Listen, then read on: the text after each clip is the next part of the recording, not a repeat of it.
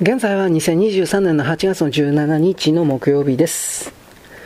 革命の犠牲者の地はペトログラードの中心にあるネバ川の河岸の大きな広場で頭皮の剥げた部分のように広大な白い高地が荒れ地が半マイルにわたって伸びている。夏の庭園の柵の鉄層が、いや、野原の片方を守ってその背後に槍と同じく黒い鉄でできているような裸の木が生えた公園の白い空き地がある。革命の前、そこにはマルスの野原と呼ばれ軍事演習中の灰色の制服の兵士たちが対立を組んで行き来していた。革命が起こると野原の真ん中にある小さな孤島が赤みがかった三影石の石碑の広場が建設された。石碑の下には1917年2月にペトログラードの路上で倒れた最初の犠牲者たちが埋葬された。1917年2月以降、その小さな島に石碑が追加されていった。三上石に刻まれた、刻まれた名前はその死を機にデモが行われて革命の犠牲者という肩書きの名誉で最後に報いられた者たちのものだった。パーベル・シェルフは赤い棺の上に赤い三上石のブロックを置いた。ぴったりとした新新品の革ジャケットとズボンズボンと高い軍用ブーツを身につけた長身の彼は灰色の空を背景に切りりと堂々と立っており、金髪を風になびかせ、動かない頭と旗に向かって厳かに腕を上げると規制を上げた。同志たちをパーベル・シェールフの声が神妙に静まり返った数千人の長州の頭上に轟いた。我々は同じ悲しみによってつながり倒れた英雄に最後の賛辞を捧げるという同じ任務を果たすためにここにおります。我々は偉大な人物を亡くしました。偉大な戦士を亡くしました。おそらく私は共に彼の死を悼むと存命中の個人を知らない大勢の皆さんよりも強烈な喪失感に伝えまれていると言わせていただけるかと思います。私は彼の親友の一人であり、その恩恵を皆さんと分かち合わねばなりません。アンドレ・ターノフは有名な人物ではありませんでしたが、彼は誇り高く立派にある肩書きを背負っておりました。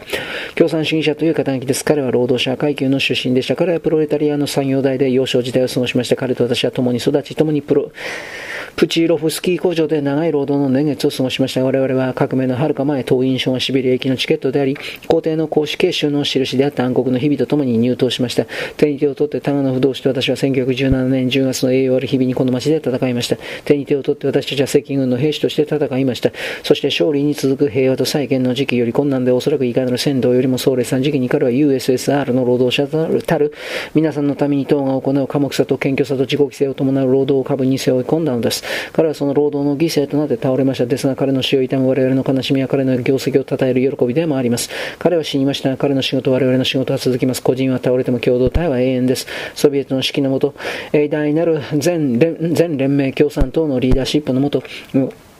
我々は自由な労働者の正直な労働が世界を支配する輝かしい明日に向かって前進しているのであります。その時労働はもはや資本主義国家での区域ではなくなり、我々の些細な関心よりも大きな、我々の些細な悲しみよりも大きな、我々の人生そのものよりも偉大なるもの、永遠のプロレタリアート社会への共同体への自由で幸福な任務となるのです。輝ける個人たちは永遠に記録されますが、我々は前進し続けています。アンドレイ・タガノフは死にましたが、我々は生きています。命と勝利は別々の我々のものです。我々が未来なのです。拍手喝采の音が遠くの町の家々に夏の庭園の雪に鈍く響き渡り赤旗が振られた灰色の空に上がった。白手園で群衆の赤い三影石に目を向けるとシエル不動士が姿を消して灰色の空を背景に小切れなビクトル・ドーナー F の地震に満ち、毅然とした姿があった彼は黒い魔金を風になびかせ目を輝かせ白く輝く歯を見せて口を大きく開いて静寂の中に若々しく力強くよく通る声を響かせた。